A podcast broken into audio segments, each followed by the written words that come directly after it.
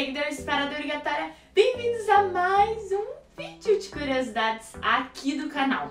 Seja pelo bem do personagem ou apenas pelo ego, não é tão incomum que às vezes atores ou atrizes façam algumas exigências façam algumas exigências para serem contratados para determinados papéis. Acontece que alguns casos de existem, acontece que algumas exigências são muito estranhas. Por isso, no vídeo de hoje você vai conferir ou atrizes que fizeram exigências estranhas para interpretar um personagem que talvez você não saiba. Exigências, exigências, exigências.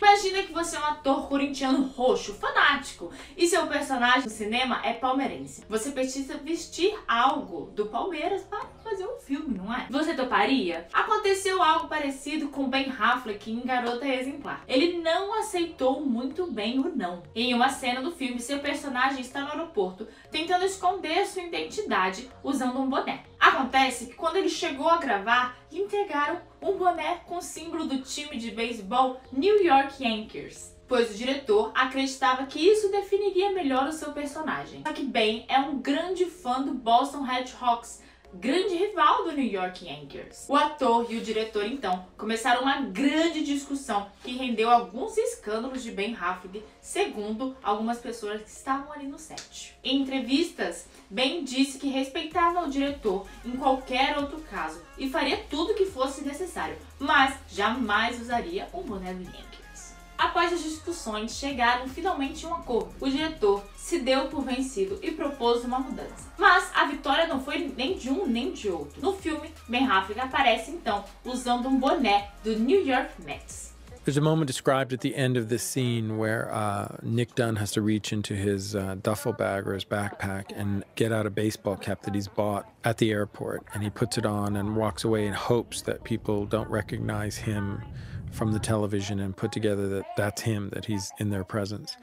And uh, I really wanted to be Yankees cap, uh, but being from Boston um, and not being very professional as an actor, Ben refused to wear a Yankees cap. And we, I mean, did not come to blows, but we had to shut down production for four days as we negotiated with Patrick Weitzel over what would be the best thing for the movie, what Patrick thought would be the best way to meet the requirements of the production and something that his client could live with, which I thought was entirely unprofessional. Jurassic Park tornou-se uma grande franquia de sucesso no mundo inteiro desde seu lançamento. Com a moda dos remakes e reboots recentemente em Hollywood, era questão de tempo até que a Universal se aproveitasse desse sucesso. Foi então que em 2015 chegou no cinema Jurassic World, o mundo dos dinossauros. O novo filme da franquia não ficou conhecido por trazer de volta os dinossauros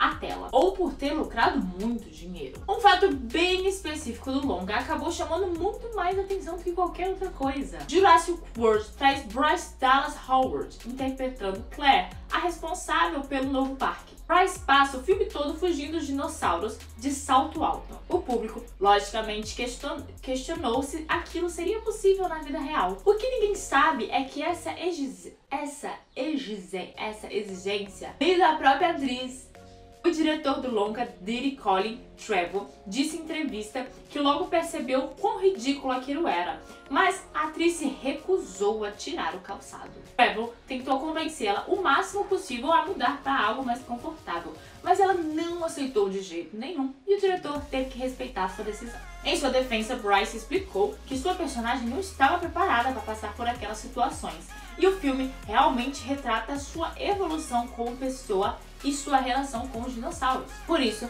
se manter de salto é importante. Não por menos, na sequência lançada em 2018, sua personagem já possui outro tipo de comportamento e aparência de tempo. People could suspend disbelief about dinosaurs roaming around the modern world, but people couldn't believe that Claire would be running in heels. They could not wrap their heads around that. Were you surprised that people noticed or even cared that much? About that? No, because the whole time I was like, this is really challenging. like the entire the entire time of shooting. I really I hate complaining. Complaining is like the worst. Um and so and so like in having heels, there was the option of either keeping the heels on or at one point, like just, you know, taking off the shoes and going barefoot. Right. Um, and I was like, when that day came when I needed to make that decision, I was like, mm, I'm going to keep the shoes on. I don't want to run barefoot in the jungle every day for work. like that sounds a little. Ugh. Samuel Jackson já fez de tudo em sua carreira e chegou no patamar de poder escolher o que quer e o que não quer fazer. Tanto que quando foi convidado para protagonizar o filme Serpentes a Bordo, o ator admitiu nem sequer ter lido o roteiro e ter aceitado o papel apenas pelo nome que no filme, que em inglês é literalmente Snakes on a Plane. Acontece que no meio das gravações, os cineastas decidiram mudar o nome do filme para Pacific Air Flight 121. Não sei falar inglês esse número. E claro que o ator não gostou dessa decisão. Chegou a ameaçar a produção a abandonar o projeto, dizendo que com essa mudança teria sido a coisa mais idiota que ele já teria ouvido. E não parou por aí. Samuel ainda pediu que o filme tivesse uma linguagem ainda mais obscena e violenta. Apesar de planejar um filme com classificação de 13 anos de idade, o estúdio teve que aceitar suas exigências, exigências, fazendo um filme para o público adulto e mantendo o título original. Serpentes a Bordo acabou não sendo sucesso nem de público nem de crítica, mas rendeu bons memes que ainda circulam pela internet. E realmente é um filme ruim. Bem ruim. Welcome aboard Flight 121.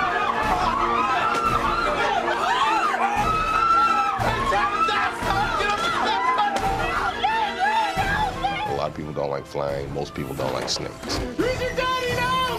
E a Michelle é difícil de lidar nos bastidores e das produções. Não é mais um segredo pra ninguém. Acho que nunca foi desde o primeiro minuto que ela falou: vou virar atriz. Além de ficar famosa pelo seu papel em Rachel na série Glee, a atriz também é conhecida por seus barracos nos bastidores. E tanto que recentemente foi alvo de crítica dos seus antigos colegas de elenco da série. Uma série específica, Lia conseguiu se superar. Quando foi contratada para fazer Scream Queens, fez apenas uma exigência no seu contrato. A produção não poderia fazer com que ela gritasse mais do que duas vezes durante a gravação de todos os episódios. A produção aceitou. Em várias vezes você vê que a personagem gritando na, na série são gritos pré-gravados, inseridos pela pós-produção. Bizarro de se pensar é que a série exatamente se chama A Rainha do Grito. Scream Queens. Going from horror story to glee to now this it's a lot of the same people within the same family and they have the best of the best working on all of their projects enquanto alguns se negam a gritar, outros se negam até a falar. Quando recebeu o roteiro de As Panteras, Christopher Globe odiou as falas do vilão que iria interpretar. Interpretar. Interpretar. Interpretar. Segundo ele, todas as falas escritas eram horríveis, sem e não combinavam com o personagem, por mais que revelavam a natureza do vilão. Foi então que ele fez uma exigência, silenciar o personagem. De alguma maneira, a produção acabou aceitando e vemos no filme apenas o vilão calado, contando apenas a aparência e o gestual.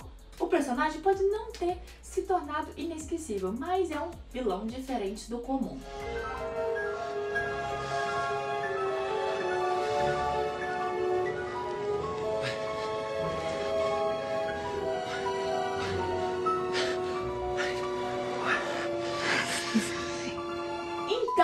Isso, comente aqui embaixo se você conhece outras exigências feitas pelos personagens. Comente aqui embaixo qual o jeito certo de pronunciar exigência, exigência, exigência, exigência, exigência, exigência.